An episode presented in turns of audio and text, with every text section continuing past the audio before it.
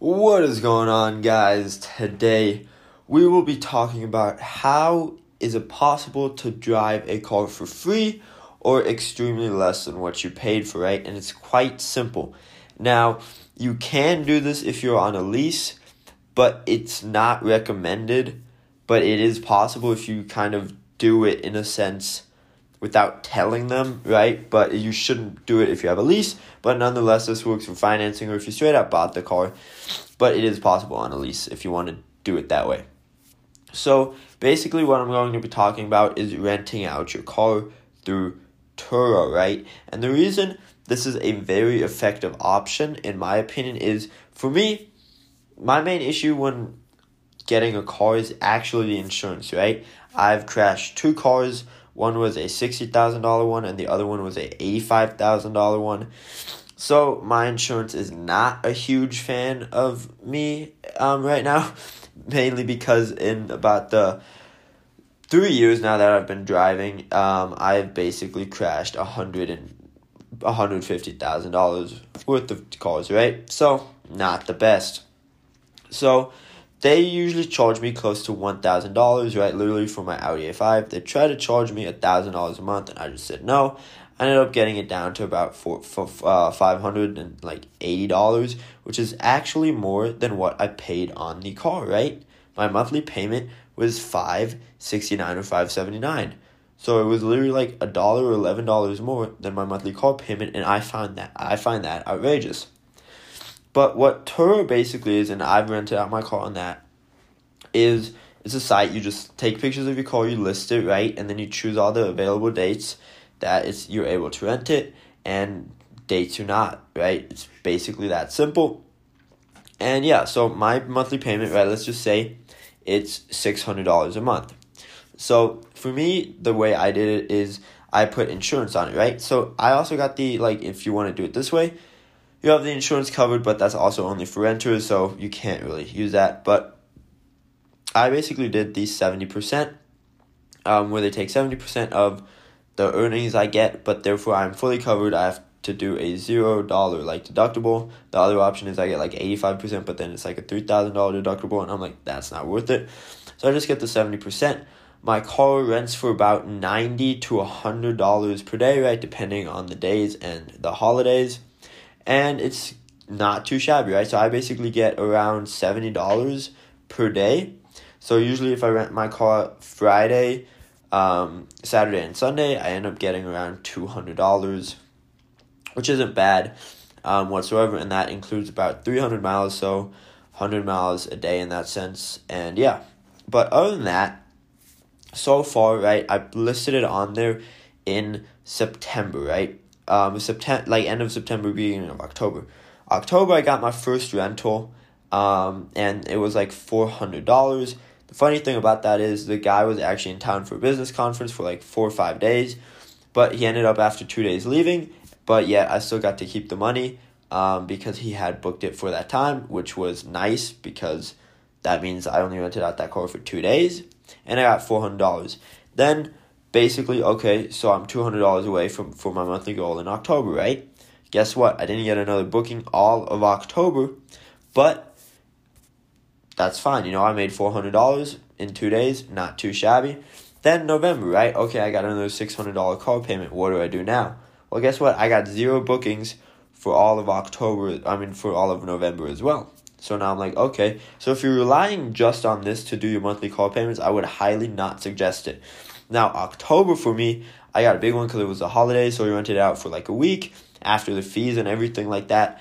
I ended up making like $560, $580, which was basically my car payment. Um, and I was out of town anyway, right? I was um, visiting family, spending Christmas with them.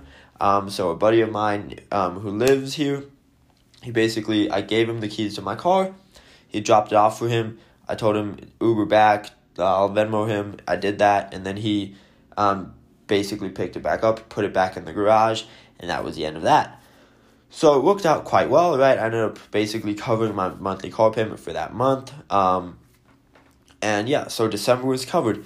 Now, January, right? Guess what? In January, I didn't get another one either. So all of January, I had my car payment. Now we're in February. So February, I ended up getting one. and it was literally just like the weekend he took his girlfriend um, for like a weekend cabin getaway. I ended up making um, $300, $303 on that one exactly. And then it brings us up to this Friday. So Friday was Valentine's Day, and I got a request booking literally on it was like Monday night, Tuesday morning of a guy that booked my car, right? And it was for um it was for that weekend as well. And I'm like, crap, I kind of needed it, but I forgot to put it in my calendar that I needed it. Um, at the end of the day, though, uh, I actually ended up canceling that. Since it was my first cancellation, I wasn't charged. I think it moved my listing down a couple of spots on the like sh- basically search page, but um, I was gonna surprise my girlfriend and yada yada yada, and yeah. So I was busy on Valentine's Day and that weekend, and other than that, I really would have made another $200, um, which means for that month I would have made around five hundred dollars and the month is halfway over. So like February would have been covered, but I had to cancel it, so it's not. But what I would suggest if you're just relying on Turo, don't, right? If you can only afford a $300 car and you're like, oh, Turo will cover, right? I'll rent it out for like $100 a day, I'll rent it out for like five days, and then you get end up getting like an eight, $900 a month car payment. Do not do that. That is not a wise decision because at that point you will get screwed. For me, I did a one time payment, right? I bought the car, I paid it off, it's done the end of it, right? I don't have the monthly payments at all, so every time I rent it out, it's actually just going straight into my bank account, which then goes straight into investments, anyways.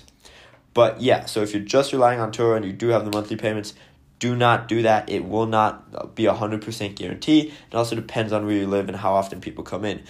For Utah, it's like mainly like on weekends for like ski getaways and stuff like that, right? I have the A5 Sportback, so I usually it's good for skiing it has all wheel drive, right? So it's great for snow and those kinds of conditions. So it's really fun. But other than that, I would not suggest just doing it on Turo. But yet, Turo is a great way to lower your monthly payments. Now, another thing you have to be flexible on is I was literally just busy for that one weekend just because I wanted to do something. Other than that, I'm usually have it available the entire time for two reasons. One, it's not my only car. I have another one. And two, worst case scenario, I have public transportation, and then I also have Uber, right, which really isn't cheap. Plus, I don't really like everything is close to walking distance. I'm usually just in my place, either in my office, like right now, or literally sleeping, or in the gym downstairs, or stuff like that, right? I'm really not that far, and downtown is like a 10 15 minute walk, which I can manage. And I have a grocery store literally across the street, which I usually walk to. I don't even drive because it actually takes me longer to go downstairs, grab my like grab my keys, go in my car, start it up, drive out, and you know all of that. So there's really no point for me. So it's not difficult.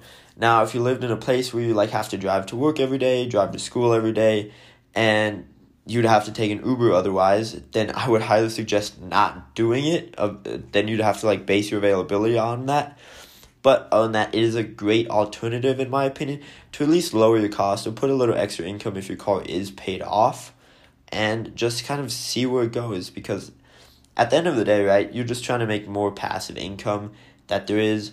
So let's say, right, you buy a Ferrari California T, which is one I'm actually looking at right now, but sadly Utah is like the crappiest place to drive one of those cars because that front spoiler, even on my A5, I have destroyed my front, um, literally my front so bad, it is not even funny. Um, just because the pathways are so crappily made here it's insane and the roads are not great either. They have so many bumps and everything. So sadly, I need to wait two more years, but then yeah. So Ferrari California T, you can get a good one for a hundred, right? If you pay that off, you could rent that out on Turo. I would say for close to six hundred dollars a day. Let's say you just end up keeping four or five hundred dollars, and that way, boom, five hundred bucks, cool. or like four hundred bucks. Okay, sweet you want to make um, on a hundred thousand dollar call like that, your monthly payment would be around fifteen hundred dollars, sixteen hundred dollars. So what you would have to do is if you keep four hundred of that, you would have to rent it out for four days a month. Now, if you lived in a place like Florida, California, or New York, trust me, this would be so easy because so many people would be renting from you. If you lived in a place like Salt Lake or Idaho, you would have a much harder time renting out that Ferrari. So it really comes down to the state you live and the car you have and the price you're willing to rent it out for. because if you're trying to rent it out for, let's say you have like a 2005 Honda and you're trying to rent it out for $60 a day, my A5 is a 2020 A5. It's brand new, right? It has the newest thing. It has like 5,000 miles on it. And I'm renting it out for 90 to $100 a day. And I'm sorry, your Honda will not rent out for that. Maybe you could do 20, right? But on that, it just depends on the location. But I do think it is a great alternative it is a great way to reduce your monthly payments or increase your passive income in a sense, but make sure you check the conditions. Um, if you have a different way of getting around, public transportation, second car, motorcycle, right, whatever it is, or and also make sure the state you live in, the monthly costs you have, do not just solely rely on it, and also the insurance factor of it. It all does depend on that, and the gas mileage, and make sure you don't have like you can only drive a hundred miles on it, right? And yeah, just check those conditions out. Make sure everything's nice and dandy. Other than that, I hope you guys enjoy making some more passive money, right? But basically, I've made, I would say, 500 plus 300 plus like 400. Uh, let's just say 6, 4. So that's a thousand. i've basically made $1,500 close to there. So it's not too bad. Obviously, it's not great. That's literally like two and a half, three months of my car payments in a sense. But yeah, just make sure you know everything, all the details. Other than that, thank you guys so much for tuning in. And I hope you have a fantastic weekend and happy President's Day.